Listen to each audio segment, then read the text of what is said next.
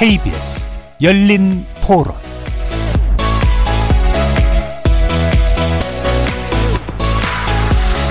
설 명절 연휴 잘 보내고 계시는지요?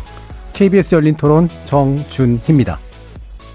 코로나 때문에 또 많은 사람들이 또 힘들어 하는데 근처에 소상공인들도 제가 아는 분들은 거의 다 폐업했어요. 어, 가면 전부 임대에 써놨잖아요. 보면 안타까워요. 너무 많아요. 정치하시는 분들 그 가봤나 모르겠네. 막 그냥 죽어 있는 동네들. 어, 이거 생각보다 되게 심각해요. 직업이 지금 대리기사인데요. 밥을 먹고 살 수가 없어요, 진짜. 진짜 솔직히 우리나라 지금 대리기사가 뭐 16만 5천 명 정도 된다고 하는데 저도 하던 일 하다가 뭐 안 돼가지고 대리를 하고 있지만 그냥 마지못해 버팅기고 있는 거지 사는 게 아니에요. 작년에 퇴사하고 지금 아르바이트 하고 있어요. 카페에서. 힘들죠. 뭐 대출 받아가지고 집도 해야 되는데 알바비로 충당할 수 있을지 그것도 좀 걱정이고 또 직장을 찾아본 딱히 없더라고요, 많이. 그리고 있어도 조금 지원자분들이 되게 많아서 다 힘들지 않을까요? 이제 물가 같은 경우는 뭐 기름값도 지금 계속 치솟고 오르고 있고 뭐 계란값만 봐도 8천 원씩 하고 있고 하다 보니까 그리고 비트코인이고 뭐 실물 자산이고 지금 안 오르는 게 없다 보니까 좀 두려움 이 부동산 문제가 지금 제일 큰 것 같아요. 설 그러면 이제 뭐 우리 그 명절인데 만남 이런 것들이 쉽지 않으니까 좀 마음도 좀 외롭고 쓸쓸하고 고향 가기도 쉽지 않고 저는 바라면 가족들이 함께 모였을 때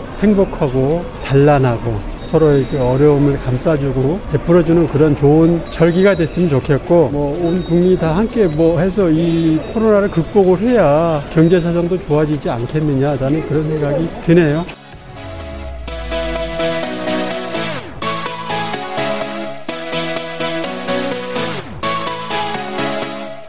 거리에서 만나본 시민들의 의견 어떻게 들으셨습니까?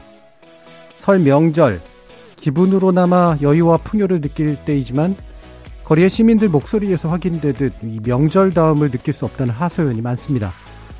물론 최근 들어 명절의 의미도 많이 바뀌었고 언제는 경기가 좋아 죽겠냐는 말이 죽겠다는 말이 나오기나 했겠습니까마는 그 어느 때보다도 명절 분위기가 죽어버린 설이기는 한 것 같습니다. 게다가 고강도 거리두기가 이어지면서 가게 문을 열지도 닫지도 못하는 영세 자영업자와 소상공인들 그리고 일자리를 구하지 못한 젊은이들에게 명절은 오히려 고역일 수밖에 없겠죠. 그래서 KBS 열린 토론에서는 오늘과 내일 양일간 명절 연휴를 차분히 돌아보는 주제로 경제 이야기를 선택했습니다. 그 첫 번째 시간인 오늘은 코로나19로 벼랑 끝에 내몰린 경제 약자들, 특히 영세 자영업자와 소상공인 그리고 청년층의 이야기를 중심으로 우리 경제의 현 주소를 진단해 보는 한편 이들에 대한 보상과 지원에 관련해서 정치권이 어떤 논의를 하고 있는지 제대로 된 처방전은 어떻게 만들 수 있을지 국회의원 세 분과 함께 이야기 나눠보겠습니다. 설날 특별기획 코로나와 경제 제1편 당신의 설날은 안녕하십니까? 본격적으로 시작해 보겠습니다. KBS 열린 토론은 여러분이 주인공입니다. 문자로 참여하실 분은 9730 누르시고 의견 남겨주십시오. 단문은 50원, 장문은 100원에 정보 이용료가 붙습니다. KBS 모바일 콩, 트위터 계정 KBS 오픈, 그리고 유튜브를 통해서도 무료로 참여하실 수 있습니다. 날카로운 의견과 뜨거운 참여 기다리겠습니다. KBS 열린 토론, 지금부터 출발합니다. 살아 있습니다. 토론이 살아 있습니다. 살아있는 토론, KBS 열린 토론. 토론은 라디오가 진짜입니다. 진짜 토론. KBS 열린 토론.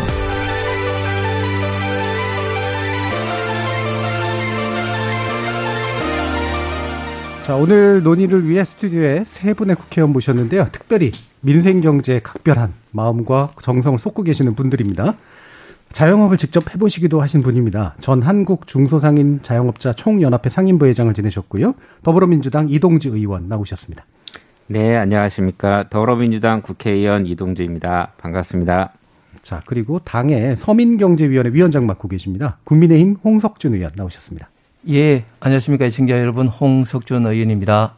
자, 그리고 청년 대변하는 목소리, 그리고 기본소득 관련된 논의 주도하고 계신 분이죠. 기본소득당 용해인 의원 나오셨습니다. 네, 기본소득당 용혜인입니다. 새해 복 많이 받으세요. 청취자 여러분들도 다양한 의견 부탁드리겠습니다. 자, 오늘 이제 설 명절, 그 설은 아니지만 설 연휴의 이제 첫날이라고 볼 수가 있는데, 아, 원래 보통 이번 때 되면 선거도 앞두고 있고 그래서 보통은 어떻게, 어떤, 어, 뭐랄까, 싸움할 주제를 가지고, 예, 이른바 민심을 장악할 것이냐, 이런 문제를 얘기를 하는데, 이번 설은 사실 그 부분도 중요하긴 하지만, 많은 분들이 도대체 민생에 대해서 어떤 대안이 있느냐 이런 거에 또 관심을 많이 가지시는 것 같아요. 일단 분위기나 이런 명절 바라보시는 어떤 눈 이런 것들이 어떠실지 한번 말씀 들어보고 시작하겠습니다. 먼저 이동주 의원님 말씀 한번 들어볼까요? 네, 우리 민족의 큰 명절이죠. 설날이 왔습니다. 마냥 그 기뻐하기만 할 수 없는 이런 분위기인 것 같아요. 아, 소상공인 자영업자들이 기나긴 코로나19 이 감염병 때문에 경제적 피해도 많이 어, 지금 이제 상처가 깊고요. 그 다음에 어, 우리 가족분들하고 오랜만에 만날 수 있는 명절인데도 불구하고 아직까지도 이 방역과 관련된 문제 때문에 한 자리에 모이지 못하는 안타까움들도 많이 있으신 것 같고 참으로 이게 민심과 관련된 민생 문제와 관련돼서 사실 어 국회의원으로서 참 이 국민분들한테 죄송스러운 마음이 좀 있습니다. 아 이 코로나 19가 가져오는 이런 좀 어, 어려움과 불편함과 이런 부분들에 대해서 저희들이 정말 어, 설 명절이 좀 우울하더라도 최대한 가족분들하고 문자라도 혹은 뭐 요즘은 영상 통화라도 많이 하시니까 아, 이렇게 해서 행복하게 좀 보내주시는 고 저희들도 최대한 노력을 해서 이런 어려움들을 함께 국민분들이 빨리 이겨낼 수 있도록 최대한 노력을 해보도록 하겠습니다. 네, 네. 국회의원으로서 이제 미안한 마음에 대해서 또 잘 말씀해 주셨네요. 자, 그러면 홍석준 의원은 어떻게 보고 계십니까? 예, 어, 정말 글자 그대로 민족 어, 대명절 어, 설입니다. 참 어, 어렸을 때 참 설이라면은 참 뭐 정말 그 항상 기다려왔고 기분 좋은 어떤 그런 날인데 어, 사실 어, 나이를 먹고 시간이 따르면서 그 의미도 좀 변하는 것 같습니다만 어쨌든 민족의 큰 어떤 명절이면 분명한데 어, 작년 특히 올해 같은 경우는 이게 뭐 어, 명절인지 사실 그 느낌이 전혀 거의 어, 들지 않을 정도인 것 같습니다. 뭐 거리두기 때문에 어, 친인척 가족들 뭐 보기도 사실 쉽지 않을 뿐만 아니라 특별히 또 어, 명절 분위기는 사실 뭐 전통시장이라든지 이런 곳에서 가장 잘 느낄 수가 있는데 네. 그런 뭐 분위기도 올해도 아닌 것 같고 그래서 어쨌든 굉장히 쓸쓸하고 좀 우울한 어, 저 그리고 특별한 어떤 어떤 설을 맞이하는데 어, 앞으로는 우리나라에서 이런 정말 어, 설은 다시는 좀 오지 않았으면 하는 그런 음. 바람이고 그럼에도 불구하고 이 설 연휴 동안 정말 좀 힘내시고 가족들 간에 한번 다시 한번 어, 사랑을 좀 다시 한번 느낄 수 있는 그런 시간이 되었으면 좋겠습니다. 예. 이게 설이 내년에도 후년에도 이런 식으로 맞게 될지, 그러니까 설의 의미가 완전히 바뀔지, 아니면 이제 또 과거의 어떤 좋은 의미에서의 설이라고 하는 걸 다시 한번 또 맞을 수 있게 될지, 이 부분도 그렇습니다. 예, 상당히 예. 중요하죠. 자, 그럼 용혜인 의원님 말씀 들어볼게요. 네, 일단 저부터도 좀 설이다, 명절이다라는 걸 좀 체감하지 못하고 있는 것 같아요. 예. 아무래도 명절에는 뭐 친척 집에도 방문을 하고 해야 되는데 이번 설에는 집에만 박혀 있어야 해서 음. 제 주변의 친구들은 차라리 회사를 나가는 게 낫겠다. 어. 왜냐하면 최근에 이 집콕이 너무 예. 길어지다 보니까 오히려 회사에 나가는 게 좀 덜 답답할 것 같다 이런 친구들도 음. 있었고요. 그리고 뭐 사실은 주변에 거의 대부분의 사람들이 이번 명절에 가족을 만나지 못하고 지내야 하기 때문에 뭐 명절을 체감하지 못한다라는 말을 뭐 굳이 제가 덧붙이지 않아도 많은 국민 여러분들이 또 체감하고 계실 음. 것 같고 또 이 설 대목을 놓칠 수밖에 없는 어, 분들의 안타까운 마음도 뭐 언론이나 이런 것들을 통해서 좀 많이 전달되는 것 같습니다. 예. 어, 많은 분들 그래서 설이 참 마땅히 즐거워야 됨에도 불구하고 그러지 못하는 그런 현실에 대해서 아쉬움을 아, 그리고 안타까움을 토로해 주셨는데 자 그러면 이제 도대체 설 민심이 뭘까? 지금 뭐가 문제일까? 뭐 워낙 여러 가지 것들이 있겠습니다만 한번 짚어봐야 될 것 같은데요. 어, 국회의원을 하시면서 나름대로 뭔가 민심을 청취하시는 창구 같은 것들이 있으실 것 같아요. 뭐 신문을 보시는 분들도 있고 뭐 이른바 온라인 커뮤니티 같은 데를 보시는 분들도 있고 아까 말씀하신 전통시장 같은 데를 찾아가 보시는 분들도 있고 그럴 텐데 특히 이제 민생 문제에 굉장히 많이 관심을 두어 오셨으니까 나름의 노하우랄까 창구랄까 그다음에 특히나 주목하시는 분들 이런 게 있으실 것 같거든요. 이번에 뭐 용혜인 의원도 어떠신지 한번 먼저 들어볼까요? 네, 저는 아무래도 이제 청년들이랑 네. 주로 만나다 보니까 청년들의 의견을 많이 듣는데요. 음. 올해 이제 작년부터 올해까지 코로나19로 인해서 취업 시장 자체가 꽁꽁 얼어 버리지 그렇죠. 않았습니까? 안 그래도 취업하기 힘든데 코로나 때문에 더 힘든 상황에서 어, 제 주변의 청년들은 어, 오히려 이제 취업을 준비하고 있는 청년들은 네.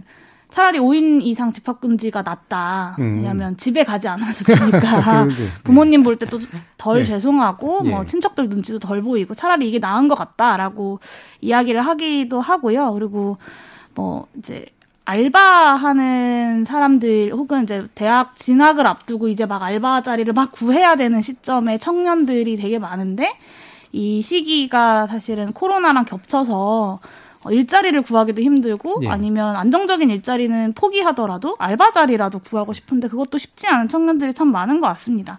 그리고 또 가장 제가 주목하는 포인트는 이게 이제 설 전에는 어떻게든 끝나길 좀 바랬는데 그것이 좀 여의치 않아지면서 나아지지 않는다라는 음. 절망감이 좀 가장 큰것 음. 같습니다. 네. 음. 그러니까 뭔가 개선될 희망이라도 좀 있으면 뭔가 준비하고 그럴 텐데. 네, 그러면 그때까지 음. 버텨보자 이게 음. 가능한데 지금은 그 시한이 정해져 있지 않은 것이 가장 큰 절망감, 절망감의 이유인 것 같습니다. 예, 특히 뭐 지금 청년들 워낙 뭐 청년 문제 계속 심각해 왔습니다만 대기업 공채는 점점 없어지고 있고 그러니까 좋은 일자리는 점점 사라지고 있고 뭐 좋지 않은 일자리라도 좀 있었으면 좋겠는데 그 부분도 또 줄어들고 있어가지고 이게 뭔가 이렇게 뚫고 나갈 길이 잘 안 보이는 그런 문제가 굉장히 좀 심각한 것 같네요. 그 부분 또 뒤에서 한번 짚어보도록 하고요. 어, 홍석준 의원님은 어떤 부분 주목하고 계세요? 예, 어, 뭐 저도 뭐 말씀하신 것처럼 다양하게 뭐 온라인이나 오프라인 통해서 음. 많은 분들을 이제 접촉을 이제 하면 사실은 어, 어렵다, 어렵다 이야기하는 것이 어느 순간 끊겼습니다. 왜냐하면 예. 이제는 뭐 어렵다는 말을 하는 것 자체가 어떻게 보면 좀 사치인 것 같고 네. 어떤 분들은 왜 내가 진작 폐업을 안 했을까 아, 이렇게 네. 이야기하신 분들도 많고요. 왜냐하면 폐업하면 그게 다가 아니고 폐업하는 순간 그 관련된 여러 가지 어떤 부채 대출 문제라든지 또 폐업도 정리 자금이 또 꽤 듭니다. 네. 그렇기 때문에 진짜 어떻게 보면 뭐 죽지 못해서 장사를 하는 음. 기업을 하시는 분들도 음. 좀 엄청나게 많으시고요. 그 다음에 왜 설이 중요하냐면 어, 업종마다 다르겠습니다만 특히 이제 전통시장의 뭐 떡집이라든지 상당수 업종은 설 대목 때 거의 뭐 매출에 뭐 1년 매출의 한 3, 40% 심지어는 한 50%를 판다고 이야기하신 네, 분들도 네. 많습니다. 어, 그런 분들이 뭐 매출이 다 날아가게 되니까 사실은 이제 어, 어렵다고 말하는 자체가 좀 사치다 이렇게 할 정도로 절망에 빠지는 분들이 이 주변에 좀 너무너무 많아서 사실은 이제 어, 그런 분들한테 어, 사실은 국회의원에서 너무 좀 죄송스럽기도 하고 음. 어, 그러면은 그 원인과 앞으로는 어떻게 될 것인가 이런 문제를 좀 생각하면 정말 올해 설은 어, 특별히 좀 어, 특히 저희들 같은 사람에게는 좀 어, 다른 의미로 다가오는 것 같습니다. 예. 특히 뭐 전통시장 뭐 이런 데 사실 이제 많은 분들이 국회의원님들이 이제 왜 선거 때만 되면 안 가다가 전통시장 가시나 뭐 이런 얘기를 하시는데 사실 방금 말씀하신 것처럼 전통시장이 또 이제 이런 명절에 의존하는 그런 또 매출 구조도 많이 가지고 있는데 이게 뚜렷하게 충격을 받은 그런 상태잖아요. 음, 그리고 그게 또 산업구조 변동에 의해서 사실은 또 영향을 받는 부분도 굉장히 좀 많고 아마 이제 심각하게 보실 수밖에 없는 측면들이 있는 것 같습니다. 이동주 의원님은 또 어떤 부분 주목하고 계세요? 네. 어, 저도 뭐 옆에 홍석천 의원님처럼 어, 상인들을 좀 많이 만나고 있습니다. 네. 좀 정말 많이 만나고 현장의 의견들을 많이 듣고 있습니다. 사실 뭐 이렇게 듣는 과정에서 뭐 방역 문제라든가 이런 것들에 대해서 요구하시는 개선 사항도 많이 듣고 있고 그동안에 작년 20년도 한 해 동안 집합 금지나 제한 업종에 묶여 갖고 손실을 보고 있는 분들에 대한 고통도 많이 듣고 있는데 참 이런 부분들에 대해서 어떻게 예, 신속하게 좀 해결을 해 드려야 되는데 어, 좀 많이 그분들 얘기를 통해서 좀 답을 구해 보려고 하고 있고 예.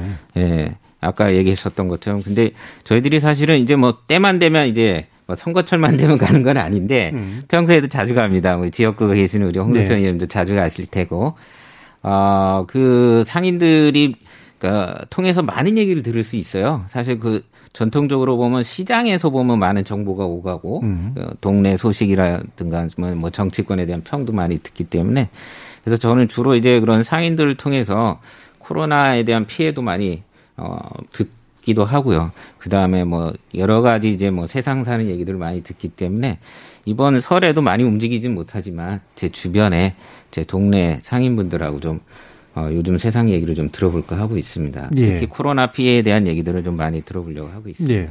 안 그래도 이동주 의원님께서 이 소상공인 자영업자 뭐 관련해서 계속 전문 영역이시기도 하고 또 상시적으로 청취하시는 부분도 있지만 구체적으로 이제 뭔가 데이터라든가 이런 거 확, 확인해 보신 결과가 좀 있다면서요. 네 네 네.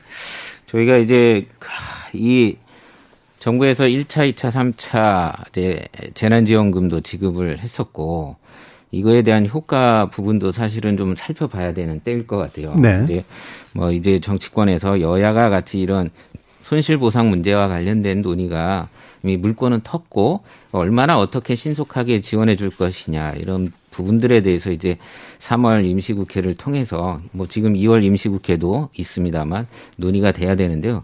그 전에 앞서서 실제 그러면은 작년 20년도 코로나가 3차 팬더 유행까지 왔을 때 얼마나 이 상인들 피해가 있었는지 네. 이걸 한번 살펴봐야 될 것 같아서 저희가 한국 신용 정보 데이터라고 하는 데를 음. 통해 갖고 어, 카드 매출을 기반으로 해 갖고 좀 조사를 해 봤는데요.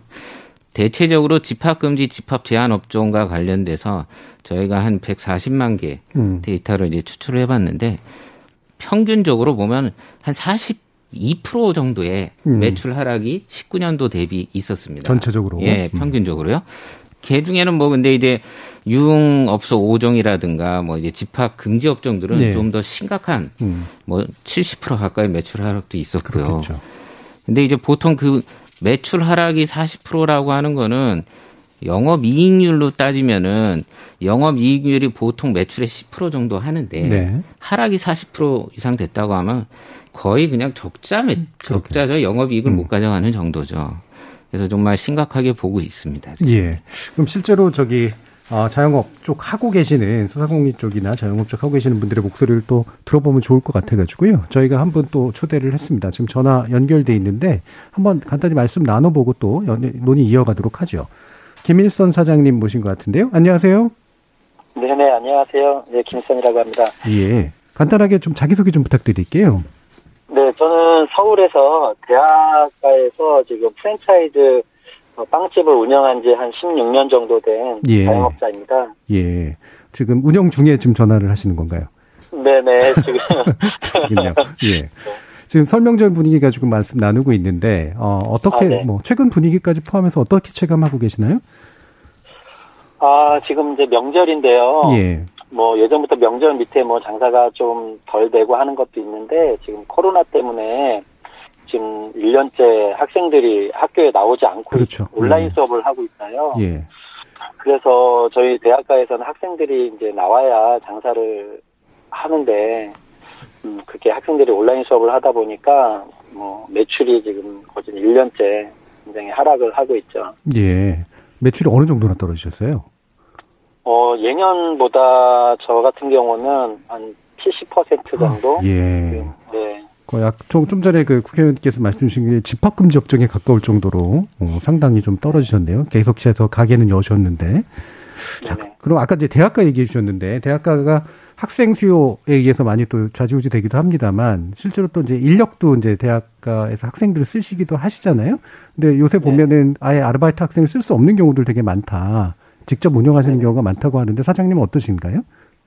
저 같은 경우 저희 업종 같은 경우는 아르바이트 생을 꼭 써야 되는데 네. 그래서 이제 뭐 아침 점심 저녁 나눠서 뭐 한두 명씩을 썼는데 어 지금 매출이 떨어지다 보니까 음뭐 인원 그 인건비도 줄여야 되는 상황이고 또 한 명이 일을 할 수 있을 정도의 일이 되기 때문에 어. 지금 아침에만 한 명 알바를 쓰고 예. 그 뒤에 점심시간 이후로 마감까지는 제가 혼자 지금 하고 있어서 음, 음 지금 그런 그런데 또 학생들은 인원을 주, 매장 같은 데서 줄이다 보니까 일자리가 없어서 사실은 아르바이트 한 명 구한다고 공고를 올리면 예. 수십 통의 전화를 받고 있거든요. 예, 예. 네, 그러니까 학생들은 일할 자리가 없고 음. 뭐 점포에서는 인원을 줄여야 되는 상황이고 그래서 좀 악순환이 계속 연결되는 것 같습니다. 예.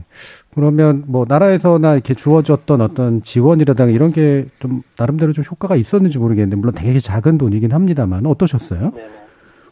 아 자영업자 입장에서는 예. 돈 10원이라도 뭐 받을 수 있어서 한다면 좋죠. 음. 얼마 전에 음 정부에서 준 200만 원을 저는 제한 업종이라서 예. 받았거든요. 그래서 받아서 제가 사실은 1년 동안 지금 월세가 밀려 있는 상태인데 어. 어, 진짜 적은아마 우리 건물 주인에게 그거를 바로 보내드려서 예. 조금 네, 얼굴이 조금 면이 섰습니다. 예, 그러니까 지원금 들어온 걸 바로 그냥 또 밀린 임대료로 쓰셨는데 그럼 그동안 밀리는 동안은 집주인분께서라도 좀 이렇게 참아주신 건가요? 다행히도 예. 네, 좀 기다려주시고 또 제가 힘든 거를 아시기 때문에 예. 어떻게 보면 좀 위로해 주시고 사실 제가 이렇게 가게에 있으면은 이렇게 피해서 다니세요. 제가 미안해할까 아, 오히려. 음. 네네. 너무 감사하게 생각하고 있습니다. 음, 야 그나마라도 좀 이렇게 이렇게 마음씨 좋으신 이제 임대 주인분을 만나셨는데 그래도 예, 지원금이 바로 또 임대료를 쓰이는 이제 이런 상황 예, 아마 정확히 좀 보여주는 것 같은데요.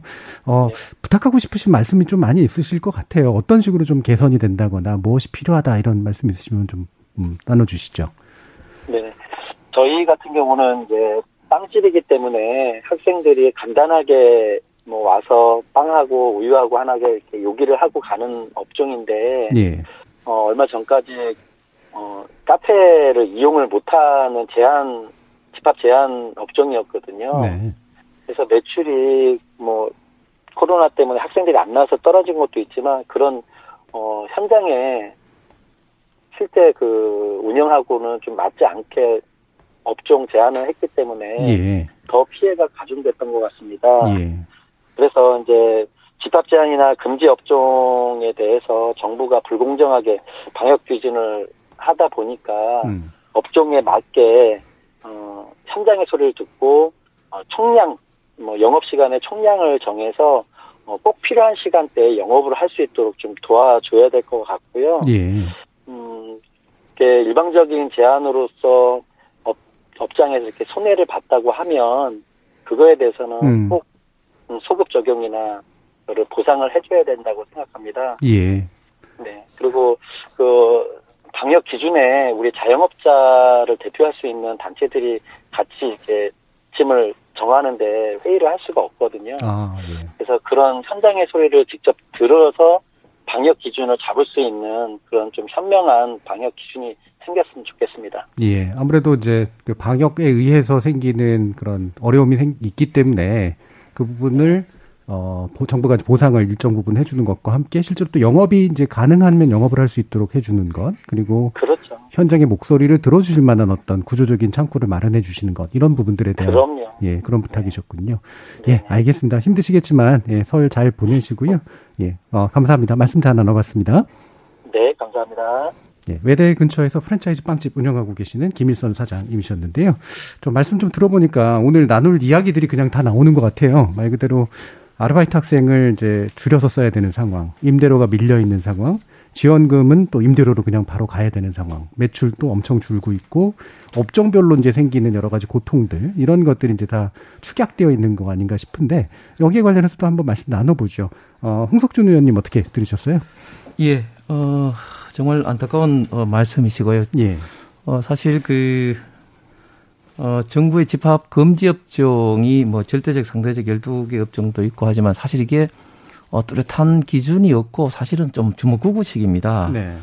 어, 제 지역구에만 하더라도 예를 들면 헬스장에 사실은 이제 어, 주인이 이제 극단적인 선택을 하신 분도 음. 있는데요. 사실은 이게 어떤 기준에 의해서 하는지 상당히 좀 어, 이제 모호하고 그리고 또 거기에 대한 어떤 과학적인 근거라든지 그런 게 사실은 전혀 없는 그런 상태입니다.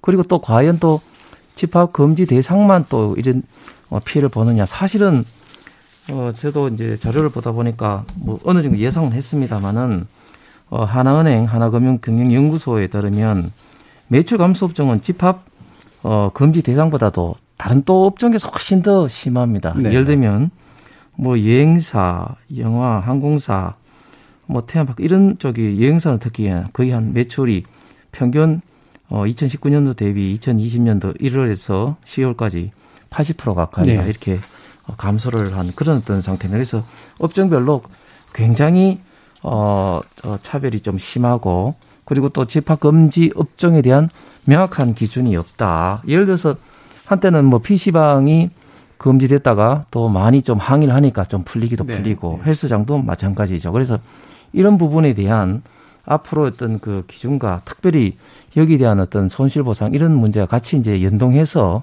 어, 논의가 어, 심도 있게 좀 돼야 될 것 같습니다. 예. 그 뭔가 이렇게 과학적 근거라는 말 요즘 많이 쓰이는 거긴 한데 이게 사실 어, 처음 해보는 일이기 때문에 어, 생기는 어쩔 수 없는 면도 있지만 이제 시간이 꽤 지났으니까 그러니까 이 부분들을 참 차근차근 좀 그렇습니다. 정리할 때가 이미 네. 오긴 온 것 같습니다. 네. 그럼 용혜인 의원님은 어떤 부분 주목하세요? 네, 사실 이번 주 월요일 예. 자정 영영시에 이제 소상공인 자영업자분들이 불복 시위라는 걸 그렇죠. 하셨어요. 네. 근데 제가 그 자리에 갔다 왔는데 음. 이게 불복 시위라기보다는 사실은 생존 시위에 가깝다라는 네, 느낌을 예. 많이 받았거든요. 그 자리에서 제가 가장 마음이 아팠던 말씀 중에 하나가 이제 친척들이 전화를 안 받는다라는 어. 말이었어요. 뭐 그러니까, 부탁할까봐? 네, 그러니까 어. 그동안 밀린 월세, 예, 예. 뭐 인건비 예. 등등의 이 자금을 이렇게 급하게 써야 되는 돈들을 이제 빌려서 음. 쓰느라고 친척들한테도 막 아쉬운 소리도 하고 했는데 예. 명절 앞두고 이젠 친척들이 전화도 받지 않는다. 자기도 미안해서 전화를 못한다, 못하겠, 못하겠더라. 그래서 음. 이런 얘기를 하시는 걸 보고 참 마음이 아팠습니다. 그리고 또 그날 이야기를 들으면서 느꼈던 것이, 그러니까 물론 이제 영업을 더 지금보다 할 수 있게 해달라라는 요구들을 하시지만 핵심은 자영업자 소상공인들이 납득할 수 있는 조치들을 어, 취해달라는 것이고, 그리고 그것은 저는 충분히 이들의 목소리가 반영될 수 있는 민주적 창구들이 열리면 또 네. 어느 정도의 합의들, 그러니까 방역 당국이 꼭 필요한 방역 조치들과 함께 이거 자영업자 소상공인들도 만족할 수 있는 뭐 어느 정도 납득할 수 있는 조치들이 나올 거라고 생각하는데 이게 한 1년 정도 주먹구구식으로 음. 어, 그냥 온전히 소상공인 자영업자들이 이 고통을 감내하는 방식으로 좀 버텨오다 보니까 이게 이제 좀 한계에 달한 것 같다라는 생각을 좀 많이 했었고요. 그리고 또 한 가지는 이게 단, 이래서 피해 보상에 대한 어떤 체계를 만드는 거 네. 이제 1년 정도 지났으니까요. 그것이 네. 가장 시급하다는 생각이 들었고 이것을 단순히 피해 보상으로만 볼 것이 아니라 이제 백신 접종을 곧 시작하지 않습니까? 그래서 백신, 백신 접종을 시작하고 나면 이제 어느 정도 코로나 종식에 대한 어떤 긴 터널의 끝을 지나온 것 같은 느낌이 들 텐데 그러면 그 다음에 경기 부양은 어떻게 할 것인지에 네네. 대한 어, 국회와 뭐 정치권 차원의 좀 큰 틀의 논의들이 좀 같이 필요하겠다. 그래야 음.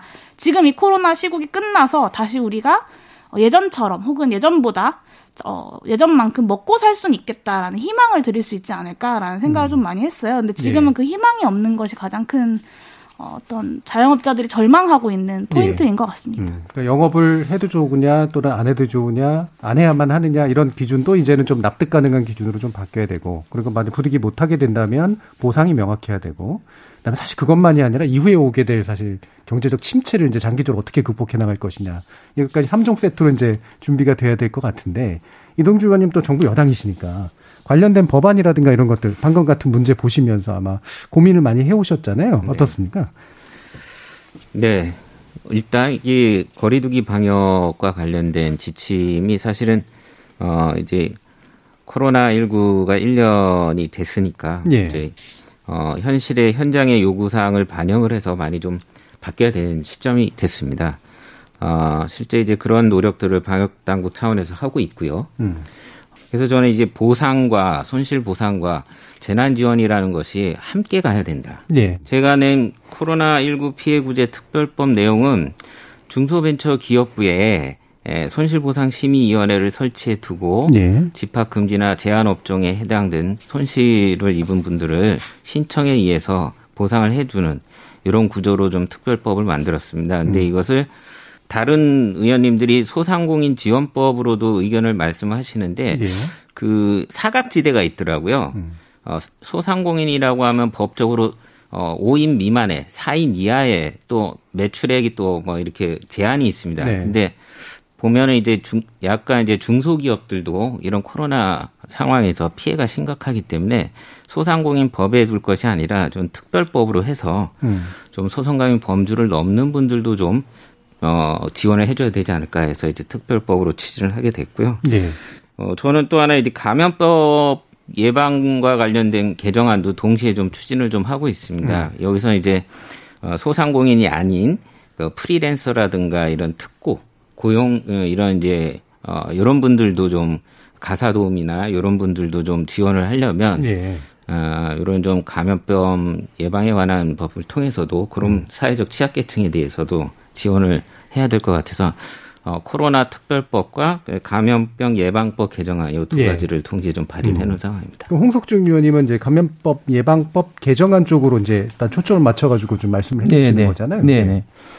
제가 국회 와서 보니까 사실 음. 어, 국회가 거의 뭐 입법 공장처럼 너무 일시적이고 단발적으로 접근을 하고 있습니다. 약간 인기 위주로 또 가는 것도 예. 있죠. 예. 그래서 어떤 특정 사건이나 뭐 이런 것 생기면 뭐 이름을 딴다든지 뭘 해서 그렇게 하는데 이렇게 해서는 안 되고 보편적 장기적으로 좀 접근을 해야 된다고 봅니다. 예. 저는 이제 문제 의식이 이 영업의 어떤 자유를 국가의 특별한 목적을 위해서 제한할 때는 반드시 헌법상 보상을 저는 해줘야 되는 것이 당연하다고 생각을 합니다. 예. 제가 이런 걸 하니까 어 이상하게 이재명 경기자가 전, 전폭적으로 지지하는 페이스북 글도 남기셨는데 네. 이거는 저는 이념의 문제가 아닌 헌법에 음. 우리나라의 어떤 근본적인 문제를 생각합니다. 이제 여기서 출발을 하되 그러나 이거는 굉장히 정교한 논리와 접근 방식이 이제 필요합니다. 예. 제가 감염병 예방법 개정안을 낸 이유는 이렇습니다. 음. 다른 법에 어, 많은 부분이 어, 보상의 기준이 다 있습니다. 방금 말씀 토지 보상도 있죠. 또 어, 가충 또 예방법에는 어떤 광우병 사태가 나서 이제 소를 이제 강제적으로 매몰할 때 네. 그런 법들이 다 있습니다. 음.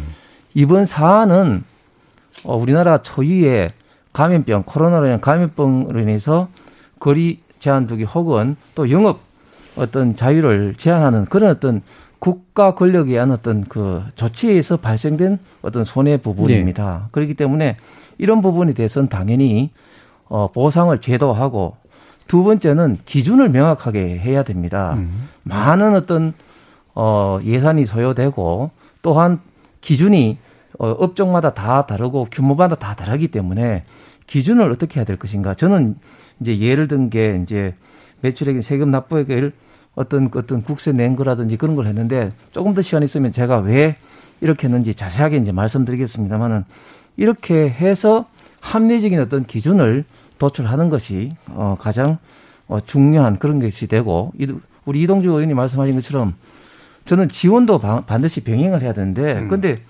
제가 어 작년 얘기일 때도 무수히 말씀드렸습니다만은 지금 정부의 이런 식의 어떤 접근 방법을 해서는 안 됩니다. 재난지원금이라는 이름으로 뭐 몇백만 원 지원을 해줘봤다. 사실은 큰 도움이 되지 않습니다. 예. 그런데 어떻게 그 하는 것이 주어진 재원을 더 효과적으로 하느냐.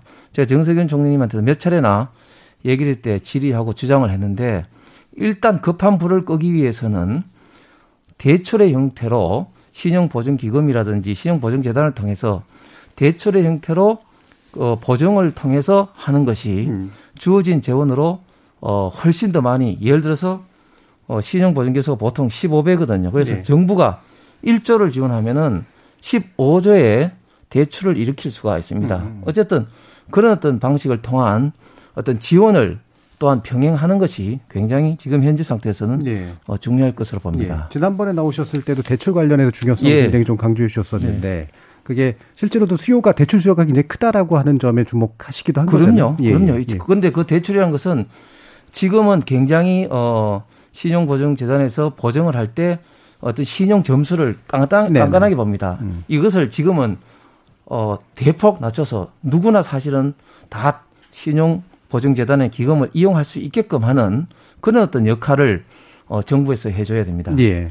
자, 이렇게 지금 이제 특별법 또는 이제 감염법 예방법에 근거한 이제 개정을 통한 이제 뭐 보상과 함께 뭐 기타 대출 등의 지원 방안 같은까지 고민하는 여러 가지 안들이 이제 얘기가 됐는데 윤희연 의원은 이 부분은 어떻게 보고 계신가요? 네, 저는 대출 수요가 왜 큰가를 음. 생각해 보면 지금 당장 유동성이 없기 때문이거든요. 소상공인 네. 자영업자들, 노동자들이 음. 지금 당장 쓸 돈, 먹고 죽을 돈도 없다라고 많이들 음. 표현하시는데 그런 분들에게 빚을 져라라고 하는 것이 저는 과연 국가가 할 일인가에 대한 고민은 좀 듭니다. 예. 이게 작년 연말에 드디어 가계부채가 GDP 규모를 넘어섰다는 보도도 있었고 정부의 재정 건전성은 OECD 국가들 중에 가장 건전한 데 비해서 가계부채 비율은 또 가장 높은 편에 속하거든요. 음. 그래서 언제 폭발할지 모르는 상황에서 이런 재난 상황에 계속해서 가계가 빚을 지라고 하는 것이 국가의 할 일인지 좀 오히려 좀 되묻고 싶고요. 저는 이 예산 제약 논리만 좀 극복하면 재난지원금 보편적으로 지급하는 것이 피해 보상이랑 이렇게 상, 상충되는 거라고 생각하지 않습니다. 오히려 어, 형평성에 대한 갈등을 불러오지 않을 가능성이 더 크기 때문에 더 가능성이 크다고 보고요. 그리고 또 한 가지는 매출을 올려주는 것이 오히려 이제 월세를 지원하고 100, 100만 원, 200만 원 지원하는 것보다 더 근본적인 해결책이라고 보여지거든요. 예. 그리고 이렇게 돈이 돌고 시장에서 돈이 돌아서 어, 경제가 다시 활성화가 되어야 고용도 만들어지고 사실 이 재난지원금 혹은 뭐 소상공인 피해 지원, 피해 보상에 대한 논의에서 빠져 있는 것이 이 소상공인 자영업자들에게 고용되어 있던 굉장히 저임금의 열악한 일자리에 있던 노동자들에 대한 이야기가 쏙 빠져 있었습니다. 예. 근데 이분들이 어, 골목 상권에서 다시 돈이 돌고 그래서 사람들을 고용하기 시작한다면 이분들의 문제까지도 한꺼번에 해결할 수 있는 것이지요. 그래서 이 부분에 대해서도 어, 마치 재난지원금과 어, 좀 소상공인에 대한 피해 보상이 상충되는 것처럼 이야기하는 것은 좀 논리적으로 맞지 않는 것 같다라는 예. 생각이 들어서 보편적 재난지원금에 대한 논의 그리고 정례화 등에 대한 논의가 정치권에서 많이 진행되어야 된다고 생각합니다. 예. 결국 이제 지금 구성 요소를 보면 이제 손실에 대한 구체적인 보상, 그 다음에 이제 필요한 부분에 대한 보편적이든 선별적이든 지원, 그 다음에 또 대출까지 포함한 이제 실제 영업 활동의 어떤 자유라든가 영업의 어떤 가능성들을 높여주기 위한 또 기타의 방책들까지도 쭉 있는데 이 중에 이제 어떤 부분에 누가 초점을 맞춰서 이야기하냐에 따라서 이제 논리가 약간씩은 이제 달라지는데 그런 측면들이 좀 있는 것 같습니다. 뭐 이 부분 더 자세한 논의가 필요한 것 같긴 합니다만 요거 하나는 일부 마치기 전에 좀 짚어주셨으면 좋겠는데 아까도 잠시 얘기가 나왔는데 이제 이게 소급 적용이 안 된다라고 하는 것에 대한 불만들이 일부 어, 있고요. 그다음에 또 이제 제일 중요한 게 재정경제부의 어떤 입장과 국회 입장이 굉장히 다르다라는 거예요. 단지 여야 입장만 다른 것이 아니라 이 부분들을 어떻게 좀 우리가 어, 국회가 다뤄줘야 될까 또는 정부가 함께 다뤄줘야 될까에 대한 고민도 좀 있습니다. 여기에 대한 언급도 한번 이종주 의원님 주시죠. 네. 일단 그 재정 건전성과 관련된 부분을 놓고 사실은 이제 정부와 어, 저희 여당 안에서도 사실은 많은 좀 토론을 좀 하고 있습니다. 네. 어, 저희 대한민국이 사실은 어, 아까 지금 가계 채무가 한 1,400조 이상 네, 이렇게 나오고요. 어, 기업 채무도 한 2천 정도 되는데 이제 국가 채무만 400인가 500조 정도 된다고 합니다. 예. 그래서 사실은 이제 어, 개인들이 어떻게 보면 국가의 부채를 나눠지고 있는 음. 예, 코로나 상황에 이런 게 좀 보일 수도 있고요. 그래서 국가가 좀 더 어, 노력을 그 확장적인 재정 정책을 좀 펴야 된다고 보고 어, 뭐 유럽이나 미국이나 이런 데는 보면 저희가 뭐 GDP 대비 200% 이상 되고 있는데 대한민국이 좀 그보다는 훨 못 미치지 않습니까? 예. 그래서 저희들이 보는 재정 건정성과 아무래도 좀 어, 재정 당국이 보고 있는 기준이 좀 그 시각차를 많이 좁혀야 될 것 같습니다. 그래서 음. 저희도 강력하게 좀 요구를 좀 하고 있고요. 근데 이게 어쨌거나 그 부분과 관련돼서 지금은 경기 침체기이기 때문에 사실 이거를 어, 어떻게 메꿔줄 것이냐는 방법적인 문제를 놓고 이제 재정을 근거로 해서 나오기 때문에 어, 저희가 합리적으로 생각하면 사실 어, 이제 손실 보상을 해주는 것이 소득 어, 소급 적용이냐 아니냐 이런 논란보다는 네. 현실적으로 그동안에 1차, 2차, 3차 적은 돈이지만 이미 중복돼서 나간 부분도 있고요. 네, 1차 때 재난지원금이 어, 한뭐 150만 원씩 가구당 나간 부분도 있는데 그때 사례를 저희가 평가를 해봤을 때 그게 1차 어, 때 재난지원금이 전 국민 재난지원금형으로 나갔을 때 어, 특히 그 지역사랑 상품권을 포함해 갖고 소비 쿠폰으로 한시적으로 나갔는데 그게 한 3개월 동안에 어떤 그 어, 경기가 확 반등되지는 않았지만 침체돼 있는 경기를 조금 끌어올렸죠. 어, 끌어올렸습니다. 예. 그래서 그런 차원에서 봤을 때 저는 어 4차 재난지원금 형태는 예. 그런 그 한시적인 소비 쿠폰 형태로의 지역사랑 상품권을 포함해서 어떤 경기를 돌릴 수 있는 정도의 마중물은 충분히 나가야 된다. 거기에 이제 그동안의 방역에 참여하면서 이제 손실을 입었던 분들에 음. 대해서 어 뭐 저는 이제 영업 이익률을 근거로 해갖고 매출 감소보다는 영업 이익률이 좀 더 실질적인 보상이 되지 않겠느냐. 그리고 그게 솔직 그 정, 재정 당국하고 어, 재정 당국이 부담하는 이 비용도 사, 실좀 많이 줄여줄 수 있거든요. 네. 그래서 네. 어, 그런 영업비 영업 이익 감소율을 근거로 해서 어, 손실 보상을 좀 해주는 방향이 음. 좀 맞는데 이게 소급 적용이 왜 불필요하냐면은 이 법이나 법에는 이 근거를 만들고 어, 시행령을 통해서 사실은 이 대상과 피해 규모와 어떻게 어떤 규모로 어, 액수로 지원해 줄 것인가 하는 이런 방법적인 문제는 시행령으로 정리를 해야 되는데 예.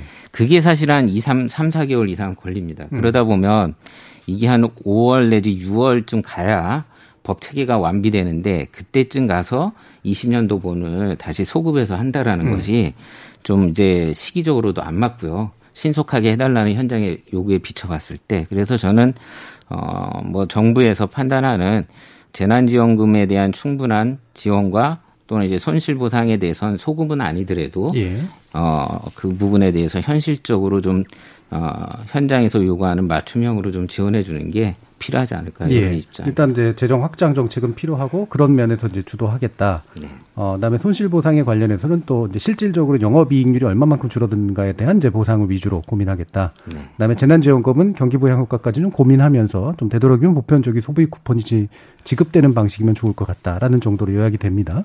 그러면 어, 송석준 의원님은 어떻게 생각하시나요? 그 사실 그그 정부가 음.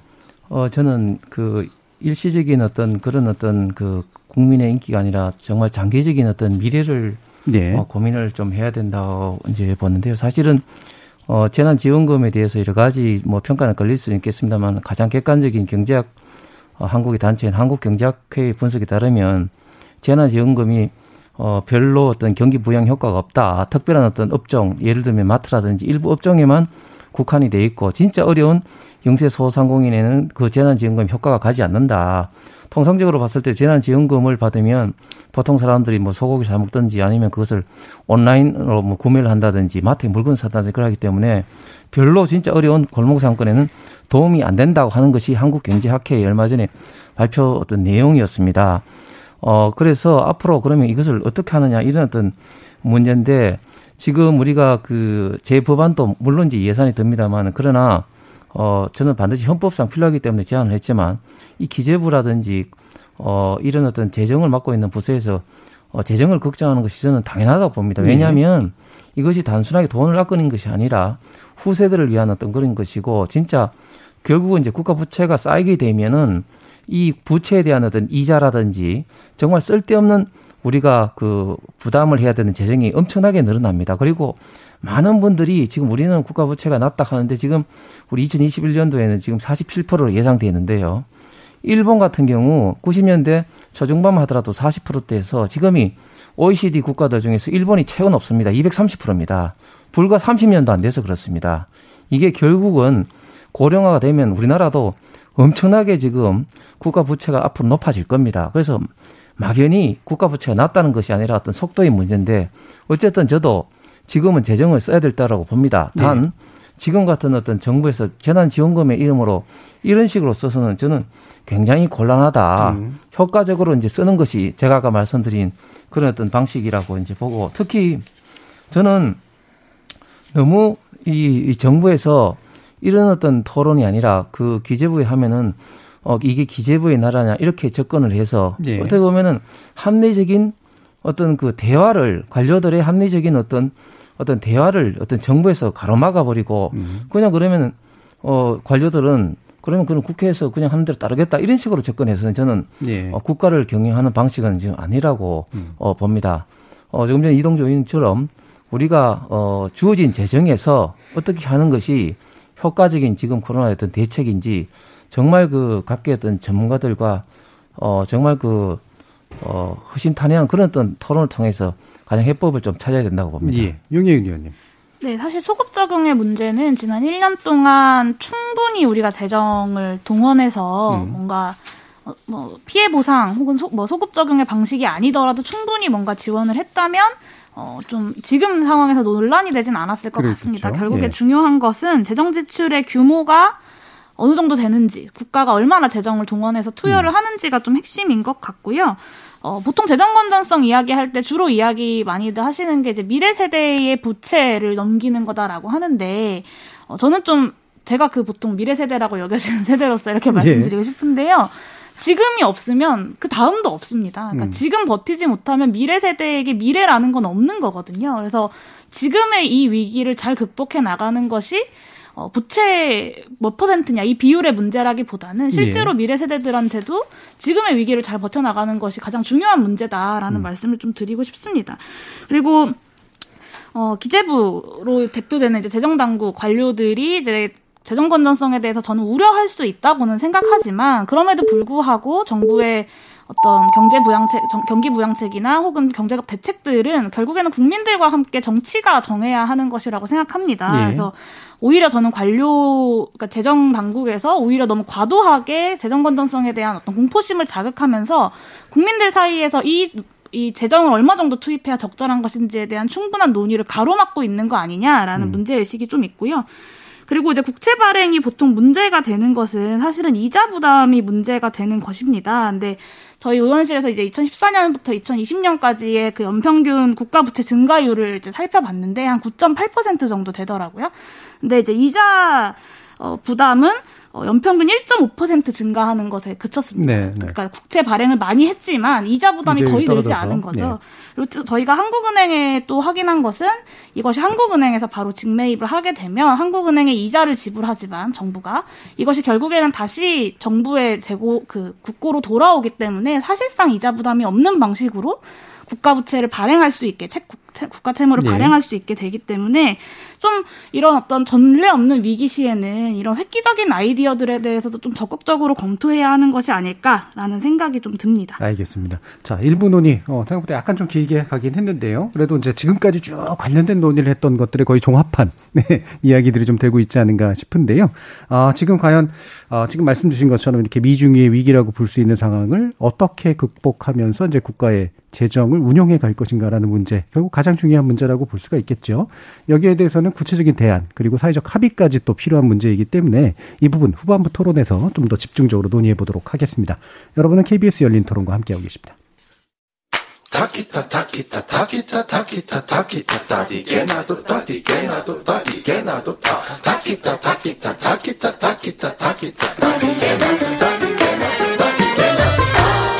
물음표가 느낌표로 바뀌는 순간 KBS 열린 토론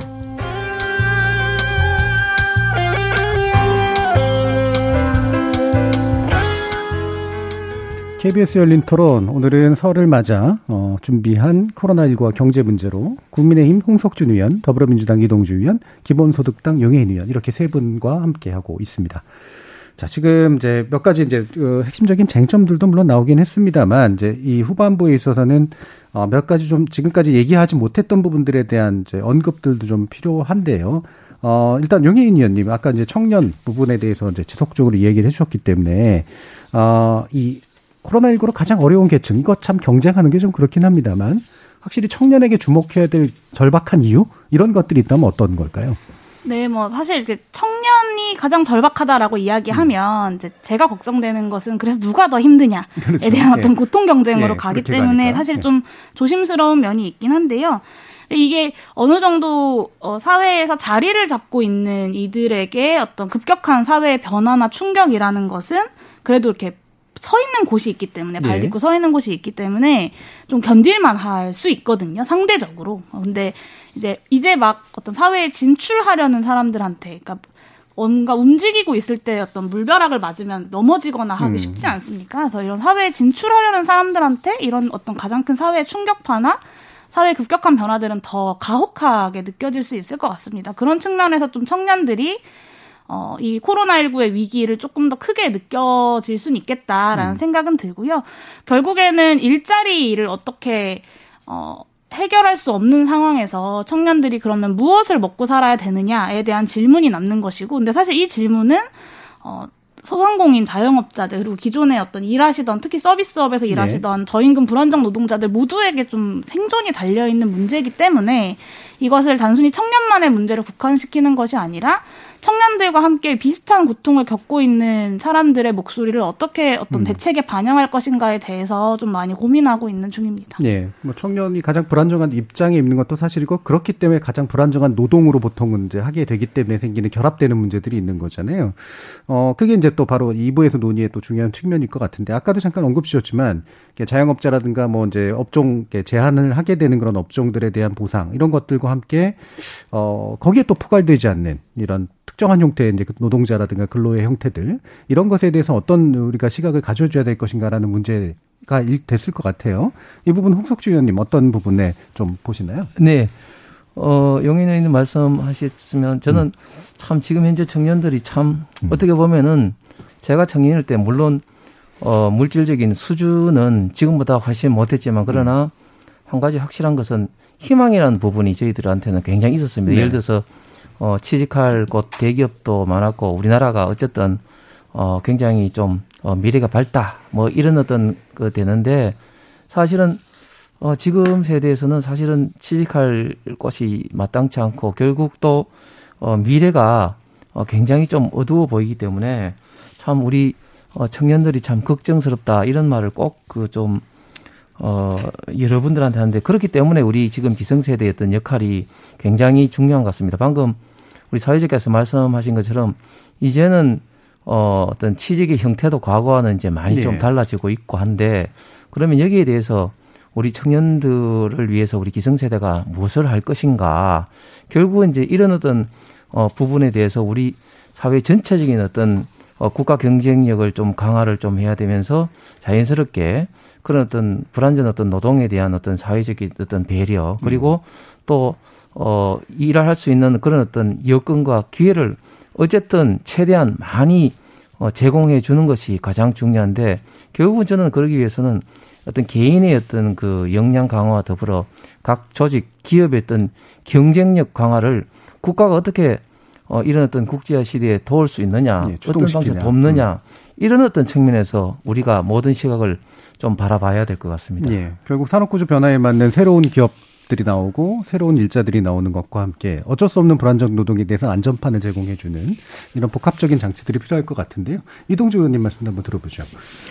네, 재난 음, 시기에 이런 감염병이 전 세계적으로 유행하면서 사실은 이제 모든 사람들이 다 고통을 받고 있지만 이런 그 사회적 취약계층, 청년층과 또 이런 그 소상공인 자영업자들, 중소기업들 이런 경제적 약자들이 가장 많은 또 고통을 받고 있습니다. 그래서 어 이런 뭐 통계를 보더라도 어 이런 불안정 고용에 있는 청년층들의 아까 사례도 나왔지만 일자리 미스매치 현장에서 발생하고 네. 있는 사실들이 굉장히 IMF 이후의 최악으로 예, 나타나고 있습니다. 그래서 어 저는 이 문제들은 이런 비상한 시기에 비상한 조치들이 좀 필요하다라고 좀 보여집니다. 그래서 아까 얘기 얘기했던 것처럼 재난지원금이라는 부분들이 바로 이러한 것들을 어, 좀 한시적이지만 어 적절하게 이런 것들을 케어를 해줘야 된다. 그래서 재정 정부가 해줄 수 있는 것들은 바로 이런 위기 시에 재정 정책을 적극적으로 해서 음. 취약계층이 어 정말 이 나락으로 떨어져 있는 부분을 이분들을 다시 이제 좀 어, 감염병이 뭐 사실은 이제 어 뭐 저희가 생각하기에 앞으로 1년 정도만 잘 버티면 또 이제 좀 끝나지 않을까 생각이 드는데요. 그런 시기에 집중적으로 좀 이런 분들이 좀 버티고 살아갈 예, 수 있을 예. 정도로는 지원이 돼야 된다. 그 다음에 사실 이제 포스트 코로나 시대에 맞는 일자리 창출들이 많이 있어야 된다고 보고요. 그런 점에서 저는 이 소상공인 자영업자들의 이 영역이 굉장히 중요한 역할을 하고 있다. 우리가 사실 고용 없는 성장들을 된 지가 굉장히 오래됐습니다. 음. 근데 알고 보면 소상공인 자영업자라고 하는 650만 계층에서 보면은 작지만 거기에서 머금고 있는 청년들의 일자리 계층이 굉장히 많습니다. 네. 업체별로는 숫자는 작지만 넓게 보면 650만이 머금고 있는 고용층에 대해서 충분하게 여기를 안정화시키는 산업 정책이 필요한데 음. 저는 그래서 코로나를 겪으면서 이런 우리 사회의 K자 양극화가 지금 많이 나오고 있지 않습니까? 네네. 이분과 관련돼서 소상공인 자영업자들의 어, 시장을 보호해 줄때 네. 우리 이런 취약계층의 청년들의 일자리 문제도 해결이 되지 않을까라는 음. 의견을 드리고 싶습니다. 음, 오히려 이제 이런 그 우리 경제 굉장히 중요한 부분을 차지하고 있는 소상공인 자영업자 쪽에 탄력적으로 고용을 흡수할 수 있도록 도와주는 것. 이것도 청년 문제 해결에 굉장히 중요한 문제다라는 그런 언급이셨네요. 자, 지금 또 관련된 분 한 분 또 그 전화로 초청을 했습니다. 어, 한번 들어보도록 할 텐데요. 어, 남승주 님이라고 하시죠? 연극 배우신 걸로 알고 있는데요. 안녕하세요. 네, 안녕하세요. 예, 간단하게 자기소개 좀 부탁드립니다. 안녕하세요. 저는 어, 공연 제작사 컴퍼니 연결의 대표이자 8년차 연극 배우 남승주입니다. 어, 극단 운영도 하시고, 어, 연극 배우도 하시네요. 네, 네, 맞아요. 음. 자, 설날 어떠십니까? 어, 사실 설날들에 이제 가족들이랑 모이면 주로 뭐 하고 지내는지 근황을 많이들 물어보시는데 요즘 일이 많이 없어서 대답하기가 조금 부끄러운 상황입니다. 그렇죠. 이게 사실 어, 공연 쪽이 제일 또 타격을 입은 데 중에 하나잖아요. 근데 네 맞아요. 어, 지금 주변 그러니까 운영도 하시고 스스로 또 연기도 하시는데 주변 네네. 분들 어려움도 굉장히 많이 있으시죠. 어 아무래도 제 주변 배우들 같은 경우에는 요즘 연기로 돈을 버는 사람들보다 뭐 예. 카페에서 아르바이트를 하거나 또는 각자 뭐 행사를 뛰거나 이렇게 좀 부업으로 생계를 이어나가는 경우가 대부분인 것 같아요. 어, 부업으로. 네네. 예전에도 사실은 이제 실제로 연극하시는 분들 부업하시는 경우들이 많긴 했는데 요즘 아. 거의 그게 본업처럼 된 거 아닌가 싶기도 하네요. 그렇죠. 직업이 배우라고 말하기가 조금 민망한 예. 일정을 보내고 있습니다. 어, 얼마 전에 보니까 이제 뭐 공연계 또는 연극계 뭐 이런 데들에서도 이제 어, 다른 어떤 업종들처럼 이 부분에 대한 좀 재고를 해달라라고 하는 그런 말씀도 많이 있으셨는데 현장에서 그런 이야기를 많이 좀 나오나요?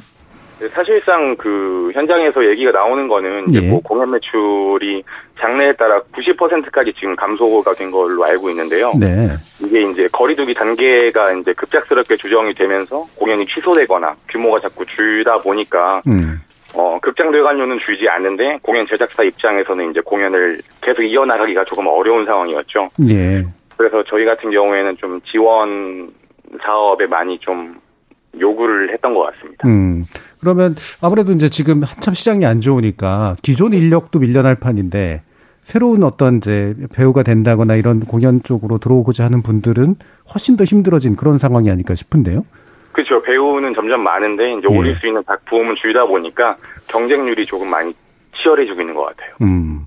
자, 그러면 이제 우리가 뭐 막연히 백신 다 맞고 다 면역되고 이런 상황을 기대하기만도 힘든 조건이라 네. 당장 또 어떤 부분들을 좀 정부가 해결해 줘야 될지 또는 정치권이 어떤 부분에 좀 주목을 해 줘야 될지 현장의 목소리가 좀 필요할 것 같은데요. 한번 말씀 주시죠.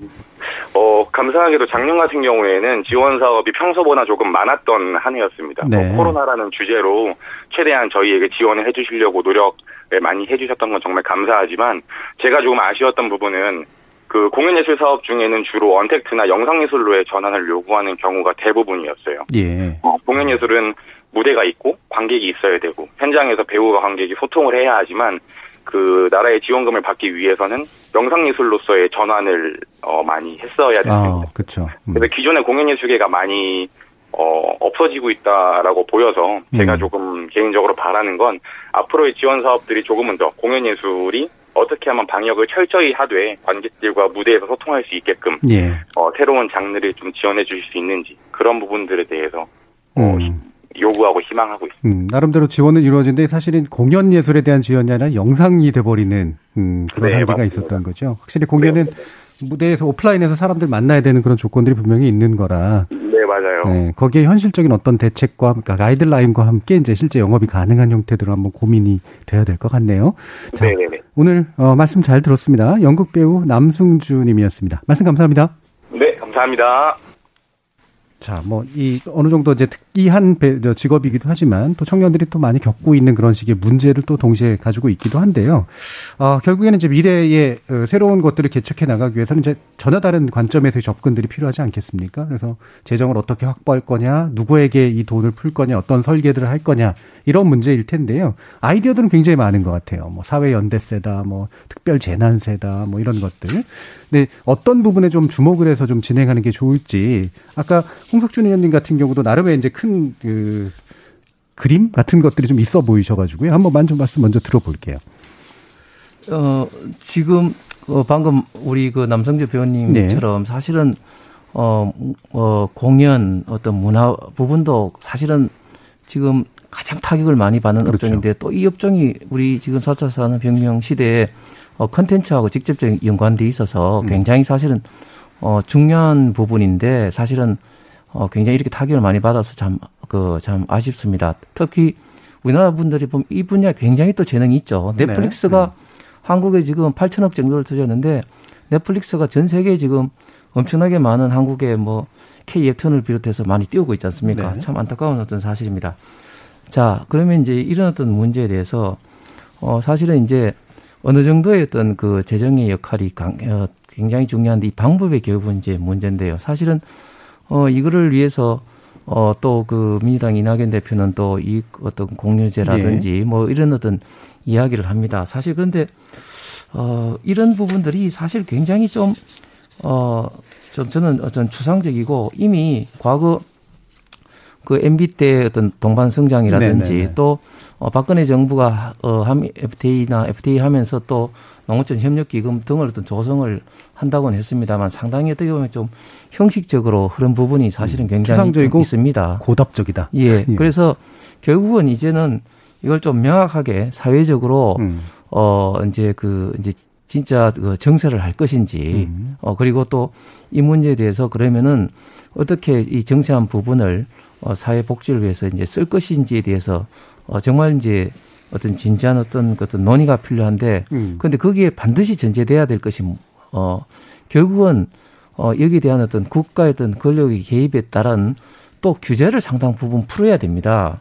어 특별히 지금 현재 지금 현재 이 정부 들어와서 굉장히 어떤 부의 어떤 불균형이 굉장히 심합니다. 어, 전북대 강준만 교수도 말했습니다만은 한국 부의 어, 가장 대부분이 결국은 이제 부동산인데 네. 이 부동산의 어떤 차별화로 인한 부의 불균등이 굉장히 어, 심한 상태입니다. 결국은 이런 어떤 부의 불균형이 이뤄진 것도 결국은 저는 어, 기업의 어떤 자율성, 개인의 어떤 자율성 어떤 침해라고 생각을 음. 합니다. 개인이 일을 하고 싶어도 주 52시간 때문에 일을 못하고 기업이 더 투자를 하고 싶어도 더 투자를 못하는 그런 여러 가지 어떤 제약 조건이 지금 현재 우리나라에는 너무너무 많이 있는 그런 어떤 상황입니다. 그래서 이런 어떤 어떤 자율성을 기업과 개인에 어떤 풀어주되 그러나 또한 거기서 어떤 나오는 적절한 어떤 어떤 그 어떤 그 세원에 대한 어떤 네. 그 정세라든지 음, 음. 이런 부분에 대한 어떤 사회적인 어떤 진지한 토론이 좀 전제가 네. 돼야지 실질적인 효과를 거둘 수 있다고 음. 생각합니다. 개인의 자유나 창의성을 최대한 진작하는 방향으로의 정책. 그다음에 그것에 바탕에서 뭔가 새로운 소득들이 생겨나거나 새로운 산업이 생겨나면 그게 이제 증세의 어떤 굉장히 중요한 기반이 네. 될수 있도록 네. 해주는 그런 접근법에 대해서 얘기해 주셨는데요. 어, 지금 이익공유제라든가 뭐 상생기금 이런 거 좀 너무 추상적 고답적이지 않냐는 지적해 주셨단 말이에요. 어, 관련한 또 당대표님께서 얘기한 부분도 있으니까 네. 이동지 의원님 한번 말씀 들어보죠. 네. 전에 이제 그 앞서서 주제 중에 언급이 됐었는데 어제 이제 세제당국 기재부에서 이제 그 20년도 어 발표가 났는데요. 아 부동산과 주식이 사실 이 코로나 전국에서도 보면 굉장히 거래가 왕성했습니다. 네. 그러다 보니까 여기에서 많은 그 수익이 들어와 갖고 세제 수입이 여기에서만 5조 8천억 이상의 네. 수입이 네. 들어왔고요. 그다음에 그러다 보니까 이게 어, 지출도 지출한 거 빼고 남는 세제 잉여금이 9조 4천억이 남았습니다. 음. 20년도에. 그래서 저는 이 9조 4천억 정도 이게 세제가 남았다라면 충분히 저희가 지난 연말에 4차 재난지원금이 9조 좀 넘었었거든요. 그래서 이런 부분들을 좀 이제 앞으로 잘 감안해 갖고 충분히 지원을 하는데 음. 이런 것들을 이제 뭐 이제 여기저기서 모아와 갖고 좀 충분히 지원을 할 방, 방도는 있을 거다라는 네. 생각 듭니다. 그 중에 하나가 이런 사회연대 기금이라든가 협력이익 공유제라든가 사회연대 기금을 통해서 어떤 어 지원이겠죠. 근데 이 부분은 오히려 이제 아까 세대 지원 세대를 통해서 이제 어 재정은 국가의 역할이고 이 부분은 우리 사회 공동체의 역할이라고 봅니다. 네. 예. 이 사회 공동체 역할을 언급을 하게 된 거는 앞에 얘기했던 대로 이 어, 포스트 코로나 시대에 산업의 양극화가 발생하고 있어요. ICT 산업이라든가 이런 비대면 산업들은 굉장히 많이 뭐 온라인 플랫폼이라든가 얘기했던 OTT 같은 이런 좀 넷플릭스라든가 이런 부분들이 굉장히 어 활성화되고 그런 외에도 보면은 뭐 이제 뭐 은행 금융 쪽의 자본들도 굉장히 활성화되고 네. 있습니다. 그래서 오히려 이런 좀 그 소위 어, 활, 어, 수익을 올리고 있는 대기업이나 산업 측에서 오히려 이런 전통 어떤 일자리들을 취약한 부분들에 대해서 서로 협력과 어, 이익을 나누는 이런 부분들에 정신이 필요하기 때문에 네. 협력이익 공유제라든가 사회연대 기금이라는 이 필요성이 논의가 된 것 같습니다. 음. 그래서 저는 충분히 이게 어, 필요하다고 보고요. 그게 건강한 사회 공동체를 유지하는데 어떤 어, 바탕이 되지 않을까 싶습니다. 그래서 협력이익 공유제는 말 그대로 value chain 사슬에 묶여 있는 관계 속에서 예. 어, 남 어떤 초과 이윤을 서로 이제 나눠 갖는 거라서 그 그 내용이 있고요. 그다음에 협력 이 어, 협력 이 공유제는 그런 내용이고 사회연대 기금은 그 외에도 광범위하게 뭐 프리랜서라든가 이렇게 나와 있다는 영국에 속해 있는 이런 네. 부분들에 대해서 분들에 대해서 지원을 해주는 부분이기 때문에 각각의 정책들에 맞게 기금을 잘 조성해서 음. 저희들이 충분히 이런 어 사회적 위기를 사회 공동체가 좀 같이 책임지는 이런 부분들도 예. 어, 지금은 필요할 때다라는 음. 말씀을 드리겠습니다. 그러니까 이 부분이 이제 약간 철학적 차이들이 분명히 있긴 한 것 같아요. 이게 초과 이윤이라고 부르는 영역을 그 개인의 창의성과 자유가 발휘된 결과로 볼 거냐, 아니면 그 구조가 이제 그것이 좀 더 유리한 방향으로 돼 있기 때문에 생겨난 어떤 이제 페이버의 효과, 어떤 선호의 효과라고 볼 것이냐라는 부분에 대한 입장 차이는 있긴 있습니다만 그럼에도 불구하고 이 초과이온 부분을 어떻게 나눌 것인가라는 것은 어, 필요한 일이다라는 말씀으로 들리는데요. 이 부분 용혜인 의원도 한번 의견 주시죠. 네, 사실 이제 이익공유제에 대해서 뭐 예전보다는 더 나아간 아이디어라고는 생각합니다만 네. 이게 어쨌든 자발적으로 이익을 공유하는 기업에 세제 혜택을 준다라는 아이디어가 음. 기본 골격인데 이게 과연 제대로 실효성을 거둘 수 있을까에 대한 의문이 좀 남는 것 같습니다. 네. 이게 지난번 우리가 착한 임대인 운동에서도 임대인들의 어떤 착한 선의에 기대서 무언가 어떤 결과들을 바라는 것이 음. 과연 효과적인가에 대한 평가들을 남겼다고 생각하거든요. 그랬을 때 기업들의 이런 이익 공유제 역시도 개인의 어떤 개별 기업들의 선의에 기대하는 것은 좀 시스템을 만드는 측면에서는 어떤 책임의 방기가 아닌가라는 예. 생각이 좀 들고요. 어, 그, 뭐, 재난연대세 같은 경우는 뭐, 지금 당장 논의해 볼수 있는 방안이라고는 생각합니다만, 이게 그럼 재난 끝나고 나면 어떻게 그렇죠. 되는 것이냐에 대한 질문이 남습니다.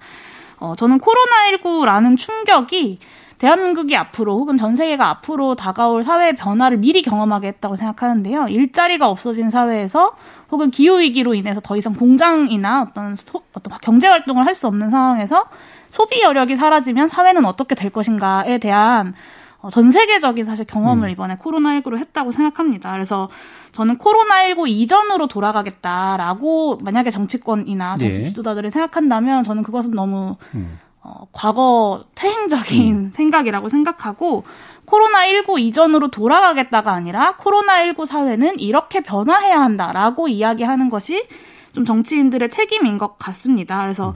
코로나19가 이 새로운 변화를 만들어내지 못하면 코로나19 같은 새로운 감염병이 오면 결국엔 또 이런 문제가 네. 발생되고 반복될 것이거든요. 그래서 그렇다면 우리가 새로운 사회의 어떤 경제 활동의 원칙들을 어떻게 짤 것인가에 있어서 최근에 기본소득이라는 아이디어가 네. 굉장히 뜨거운 아이디어로 주목받고 논의되기 시작한 것도 저는 좀 이런 맥락들에서 음. 많은 국민들이 호응하고 있는 것이라고 생각하고요. 일과 상관없이 그러니까 일자리와 상관없이 모든 국민들에게 최소한의 소득을 보장한다는 기본소득이 이 코로나19 이전으로 돌아갈 수 없고 코로나19 이후에 새로운 사회의 원칙을 구성해야 되는 이 시기에 꼭 논의되어야 하는 음. 대안이라고 생각합니다. 물론 이제 소 잃고 외양간 고치는 것은 참 안타까운 일이지만 외양간이라도 고쳐야 다시 소를 키울 수 있지 않겠습니까? 예, 네. 예. 자, 그럼 이제 마무리할 시간인데요. 어, 저는 이 질문으로 마무리해보고 싶습니다.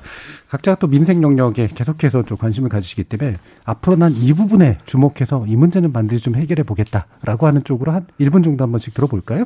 이동주 의원님부터 듣겠습니다. 네, 저는 이번 코로나 미중의 위기 상황을 겪으면서 예, 많은 국민들이 특히 어, 집합 제한 집합 업종을 통해서 소상공인 자영업자들이 어, 많은 호소를 어, 하고 있습니다. 국가의 역할이나 무엇이냐 이런 얘기들을 많이 네. 예, 생각을 하게 됩니다. 그래서 뭐 결론은 이제 어 저도 저희도 어 저도 관련 법을 냈지만 국회에서 여야가 초당적으로 협력을 해서 어, 2, 3월 안에 관련 손실 과상, 손실 보상과 관련된 법안들 빨리 좀 처리를 하는데, 음. 어, 우선 역점을 둘 예정이고요.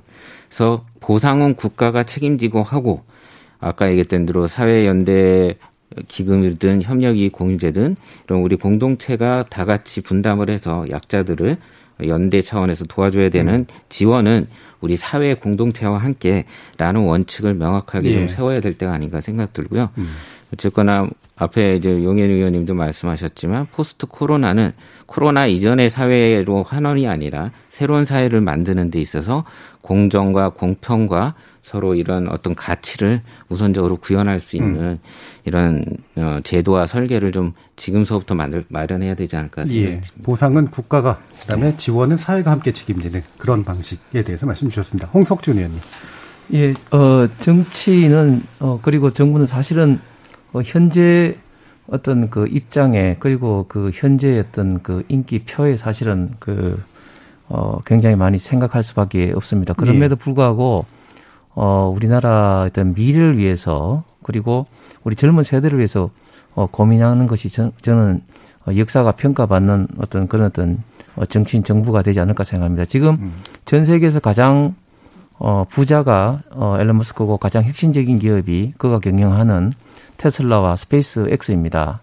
그것은 지금 연구진들이 주 90시간 이상 일을 하고 연구를 함에도 불구하고 거기에 들어가기 위해서 지금 줄을 서 있다고 합니다. 전 세계가 지금 이제 4차 산업혁명 시대에 엄청난 어떤 경쟁력 어, 소용돌이 속에 있습니다. 이 속에서 어, 우리나라가 장기적으로 발전을 하고 그리고 국민들의 어떤 복지를 장기적으로 지탱하기 위해서는 기업의 경쟁력, 국가 경쟁력 그리고 개인의 어, 창의력을 음. 어떻게 국가가 살릴 수 있느냐 그리고 여기에 경쟁에서 어, 떨어지는 어, 분들을 위해서 사회가 어떻게 어, 지원해서 안정적인 사회 구성원으로 계속해서 유지할 수 있느냐 하는 것이 가장 중요한데 저는 어, 이런 어떤 측면에서 어, 정부와 그리고 예. 법이 어, 시스템을 만들어 가는데 음.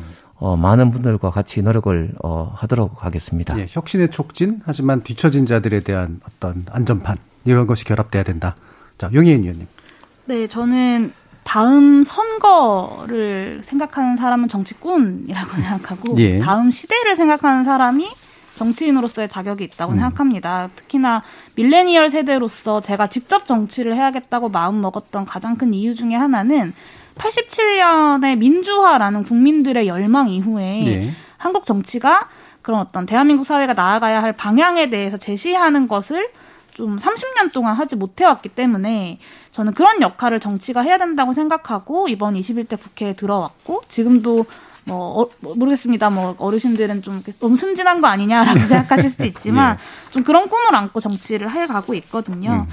그랬을 때 저는 지금 정치가 대답해야 하는 것이 무엇이냐라고 하면 좀 전에 코로나19 이후는 달라야 된다라고 말씀드렸던 것처럼 여냐 야냐 아니면 친문이냐 반문이냐 이런 진영 논리가 아니라 정말 대한민국이 어디로 나아가야 되는지 대한민국의 새로운 사회 계약이 무엇이어야 하는지를 음. 제시하는 정치가 필요하다고 생각하고요.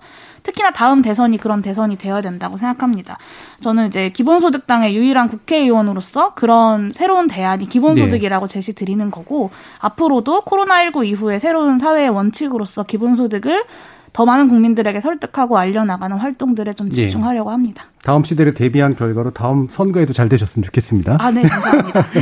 자, 오늘 토론 함께 해주신 국민의힘 홍석준 의원, 더불어민주당 이동주 의원, 기본소득당 용혜인 의원 세 분, 그리고 전화로 참여해주신 두 분의 시민께도 감사의 말씀 전합니다. 감사합니다. 고맙습니다. 감사합니다.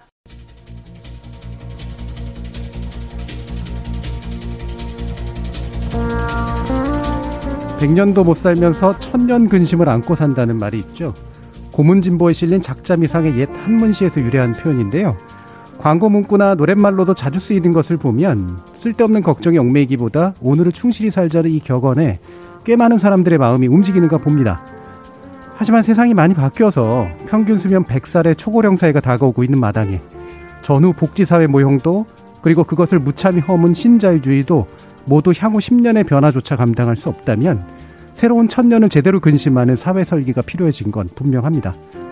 돈 드는 것만 애석해하는 어리석은 자는 후세 사람들의 웃음거리가 될 뿐이다. 같은 시의 마지막쯤에 나오는 구절입니다. 돈을 어떻게 쓸 것인가 함께 고민해야겠습니다. 저는 내일 저녁 7시 20분에 다시 뵙겠습니다. 지금까지 KBS 열린 토론 정준이었습니다.